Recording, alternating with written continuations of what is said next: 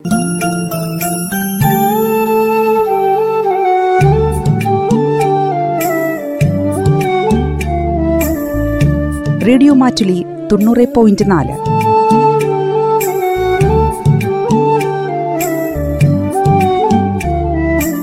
കേൾക്കൂ ആസ്വദിക്കൂ അറിവ് നേടൂ. റേഡിയോ മാറ്റുലി മാറ്റത്തിന്റെ ശംഖുലി.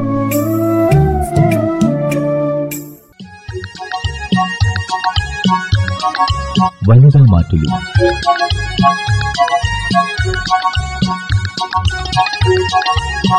ചില വീട്ടുകാരി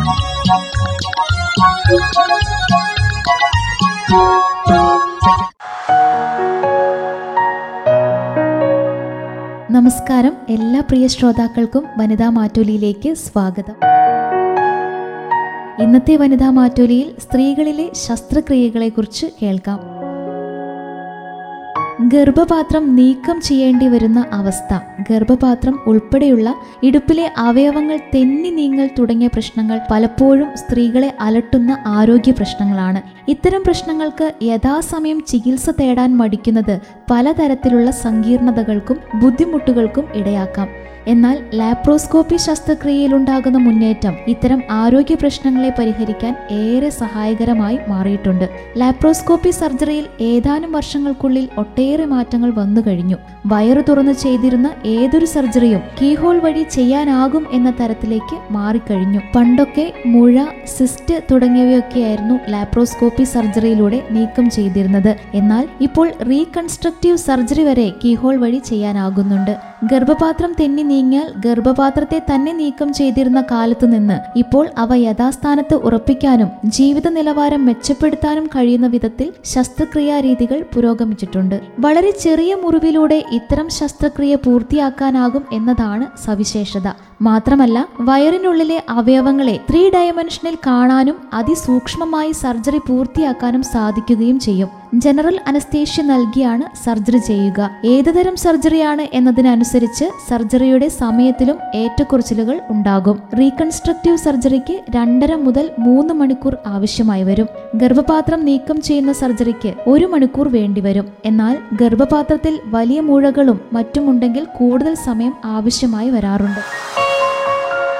ഗർഭപാത്രം നീക്കം ചെയ്യൽ പല കാരണങ്ങൾ കൊണ്ടും ഗർഭപാത്രം നീക്കം ചെയ്യേണ്ടി വരാറുണ്ട്. ഗർഭപാത്രത്തിലെ ഫൈബ്രോയിഡുകൾ എൻഡോമെട്രിയോസിസ് ഗർഭപാത്രത്തിലെയും അണ്ടാശയത്തിലെയും ക്യാൻസർ തുടങ്ങിയവയെല്ലാം ഗർഭപാത്രം നീക്കം ചെയ്യാനുള്ള കാരണമാകാറുണ്ട്. ഗർഭപാത്രം പൂർണമായും നീക്കം ചെയ്യുന്ന സർജറിയാണ് ടോട്ടൽ ഹിസ്ട്രക്ടമി അടിവയറിലുണ്ടാക്കുന്ന മുറിവിലൂടെ ഗർഭപാത്രം നീക്കം ചെയ്യുന്നതാണ് അബ്ഡോമിനൽ ഹിസ്ട്രക്ടമി. ഇത് ഓപ്പൺ സർജറിയാണ്. അടിവയറിൽ ആറു മുതൽ പന്ത്രണ്ട് ഇഞ്ച് വരെ നീളത്തിൽ മുറിവുണ്ടാകും. യോനിയിലൂടെ ഗർഭപാത്രം നീക്കം ചെയ്യുന്നതാണ് മറ്റൊരു രീതി. ഇതിനെ വജൈനൽ ഹിസ്ട്രക്ടമി എന്ന് പറയും. വളരെ കുറഞ്ഞ മുറിവിലൂടെ ലാപ്രോസ്കോപ്പി വഴി ഗർഭപാത്രം നീക്കം ചെയ്യാൻ സാധിക്കുന്നത് ഏറെ ആശ്വാസകരമാണ്. ലാപ്രോസ്കോപ്പി സർജറിയിലൂടെ നീക്കം ചെയ്ത ഭാഗം വയറിനുള്ളിൽ നിന്ന് പുറത്തേക്ക് എടുക്കുന്നതിന് പല രീതികളുമുണ്ട്. ഇലക്ട്രിക്കൽ മോഴ്സിലേറ്റർ ഉപയോഗിച്ച് ഇത് പുറത്തേക്ക് എടുക്കും വയറിലുണ്ടാക്കിയ ചെറിയ ദ്വാരത്തിലൂടെ ചെറിയ ഭാഗങ്ങളാക്കിയാണ് ഇത് പുറത്തേക്ക് എടുക്കുന്നത്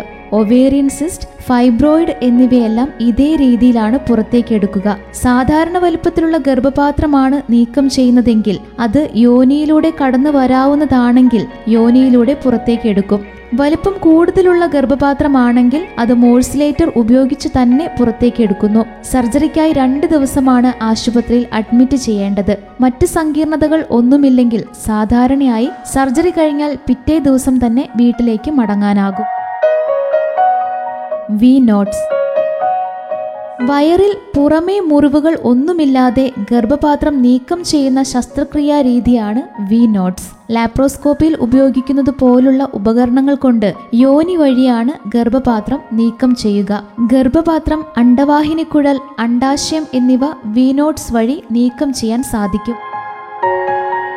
സർജറിക്ക് മുൻപ് സർജറിക്ക് ആറു തൊട്ട് എട്ട് മണിക്കൂർ മുൻപ് കട്ടിയുള്ള ഭക്ഷണം ഒഴിവാക്കണം. മേജർ സർജറി ആണെങ്കിൽ ഒരു ദിവസം മുൻപ് തന്നെ കട്ടിയുള്ള ഭക്ഷണം ഒഴിവാക്കും.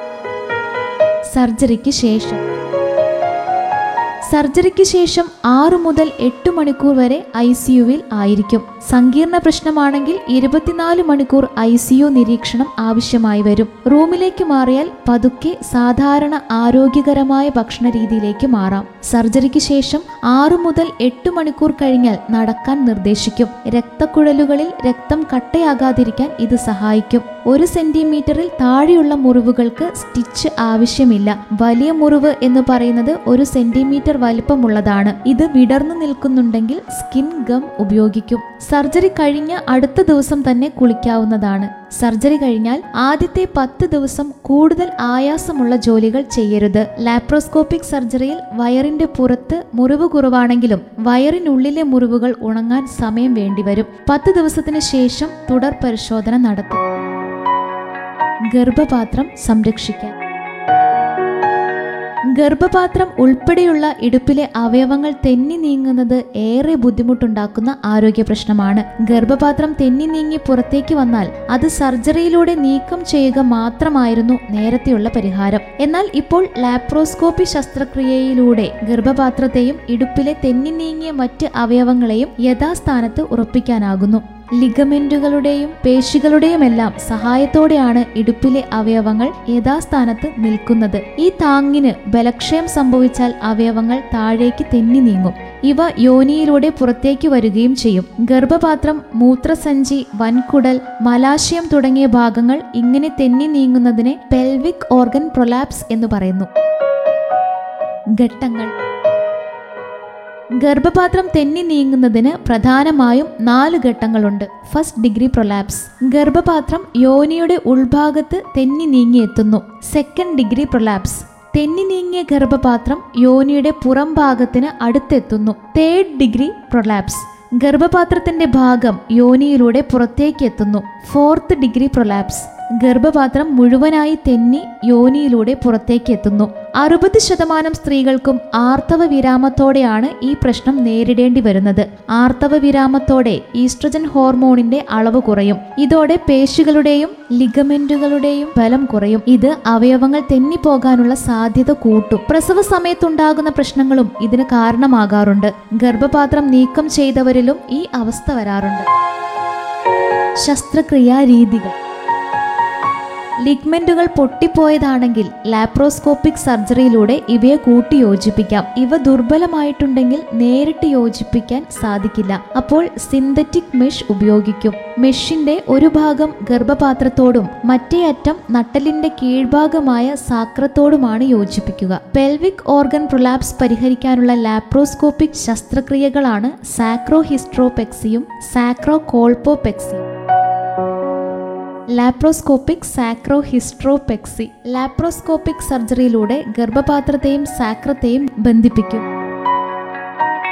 ലാപ്രോസ്കോപ്പിക് സാക്രോ കോൾപോപെക്സി യോനിയുടെ ഉൾഭിത്തിക്ക് താങ്ങ് നൽകി ഇടുപ്പിലെ അവയവങ്ങളെ യഥാസ്ഥാനത്ത് നിലനിർത്തുന്ന സർജറിയാണിത്. ലാപ്രോസ്കോപ്പിക് സർജറിയിലൂടെ ഗർഭപാത്രം യഥാസ്ഥാനത്ത് ഉറപ്പിച്ചു കഴിഞ്ഞാൽ ഗർഭധാരണത്തിന് തടസ്സമൊന്നും ഉണ്ടാകാറില്ല. സർജറി കഴിഞ്ഞ് ആറുമാസത്തിനു ശേഷം സാധാരണ രീതിയിൽ തന്നെ ഗർഭം ധരിക്കാനും പ്രസവിക്കാനും സാധിക്കും. അനിയന്ത്രിതമായ മൂത്രം പോകൽ. അനിയന്ത്രിതമായ മൂത്രം പോകൽ തടയുന്നതിനും ലാപ്രോസ്കോപ്പിക് സർജറി സഹായിക്കും. ചുമയ്ക്കുമ്പോഴും തുമ്മുമ്പോഴും ഉറക്കെ ചിരിക്കുമ്പോഴും ചെറിയ വസ്തുക്കൾ വരെ എടുക്കുമ്പോഴുമെല്ലാം കുറേശ്ശെയായി മൂത്രം പോകുന്ന അവസ്ഥയാണിത്. മൂത്രസഞ്ചിയെ ബന്ധിപ്പിച്ചു നിർത്തുന്ന ഇടുപ്പിലെ പേശികൾക്കും ലിഗമെന്റുകൾക്കും ബലക്ഷയം വരുന്നതാണ് അനിയന്ത്രിതമായ മൂത്രം പോകലിന് കാരണം. തെന്നി നീങ്ങിയ അവയവങ്ങൾ യഥാസ്ഥാനത്ത് ഉറപ്പിക്കുന്ന ലാപ്രോസ്കോപ്പിക് ശസ്ത്രക്രിയയിലൂടെ അനിയന്ത്രിതമായി മൂത്രം പോകുന്ന പ്രശ്നവും പരിഹരിക്കാനാവും.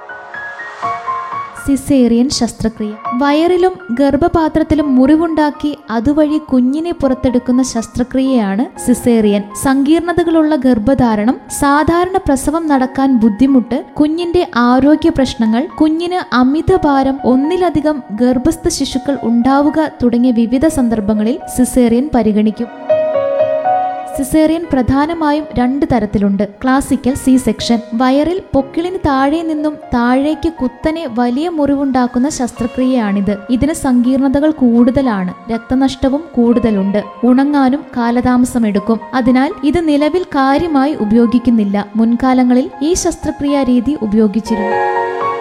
ലോവർ സെഗ്മെന്റ് സി സെക്ഷൻ അടിവയറിൽ വിലങ്ങനെ മുറിവുണ്ടാക്കുന്നതാണ് ഈ രീതി. ഇതാണ് ഇപ്പോൾ സർവസാധാരണമായി ഉപയോഗിക്കുന്നത്. ഈ രീതിയിൽ രക്തനഷ്ടം കുറവായിരിക്കും. മുറിവ് വേഗത്തിൽ ഉണങ്ങാനും ഇത് സഹായിക്കും. മുറിവിന്റെ പാടും കുറവായിരിക്കും. സ്റ്റിച്ചുകൾ. മുൻകാലങ്ങളിൽ സിസേറിയൻ മുറിവ് സ്റ്റിച്ച് ചെയ്തിരുന്നത് കോട്ടൺ നൂലുകൾ ഉപയോഗിച്ചാണ്. ഇപ്പോൾ ആ രീതി ഉപയോഗിക്കുന്നില്ല. പകരം അബ്സോർബിൾ സ്റ്റിച്ചുകളാണ് ഉപയോഗിക്കുന്നത്. പുറത്ത് കാണാൻ സാധിക്കാത്ത തരത്തിലാണ് പൊതുവെ സ്റ്റിച്ച് ചെയ്യുക. ശരീരത്തിന് എളുപ്പത്തിൽ വിഘടിപ്പിക്കാൻ സഹായിക്കുന്ന തരം വസ്തുക്കളാണ് അബ്സോർബിൾ സ്റ്റിച്ചുകളുടേത്. അതിനാൽ നിശ്ചിത ദിവസങ്ങൾ കഴിഞ്ഞാൽ ഈ സ്റ്റിച്ച് എടുക്കേണ്ടതില്ല. ഈ രീതിയിൽ മുറിവുണങ്ങുന്നതിന്റെ ദൈർഘ്യം കൂടാറില്ല. സിസേറിയന് വിധേയയാകുന്ന വ്യക്തിയുടെ ശാരീരിക അവസ്ഥകൾക്ക് അനുസരിച്ച് മുറിവ് ഉണങ്ങുന്നതിൽ ചെറിയ മാറ്റങ്ങൾ വന്നേക്കാം. വളരെ അപൂർവമായി ഇത്തരം സ്റ്റിച്ചുകളോട് ചിലർക്ക് അലർജി വന്നേക്കാം. സർജിക്കൽ ഗ്ലൂ ഉപയോഗിച്ച് മുറിവ് ഒട്ടിക്കുന്ന രീതിയും നിലവിലുണ്ട്. എങ്കിലും അബ്സോർബബിൾ സ്റ്റിച്ചുകളാണ് പൊതുവെ ഉപയോഗിക്കുന്നത്. സിസേറിയൻ കഴിഞ്ഞവർക്ക് കുറെ നാൾ വിശ്രമം എന്ന രീതിയൊന്നും ഇപ്പോൾ ഇല്ല. ആറാഴ്ച ഭാരം ഉയർത്തുന്നത് പോലെയുള്ള കാര്യങ്ങൾ ചെയ്യരുത് എന്നാണ് നിർദ്ദേശം. വനിതാ മാറ്റുലിയിൽ ഇന്ന് ശ്രോതാക്കൾ കേട്ടത് സ്ത്രീകളിലെ ശസ്ത്രക്രിയ എന്ന വിഷയത്തെക്കുറിച്ച് gynaec laparoscopic surgeon doctor Urmila Soman തയ്യാറാക്കിയ ലേഖനത്തിൽ നിന്നുമുള്ള പ്രസക്ത ഭാഗങ്ങൾ.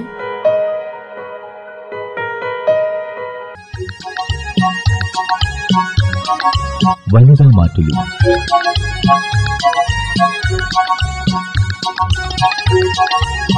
ചില വീട്ടുകാരി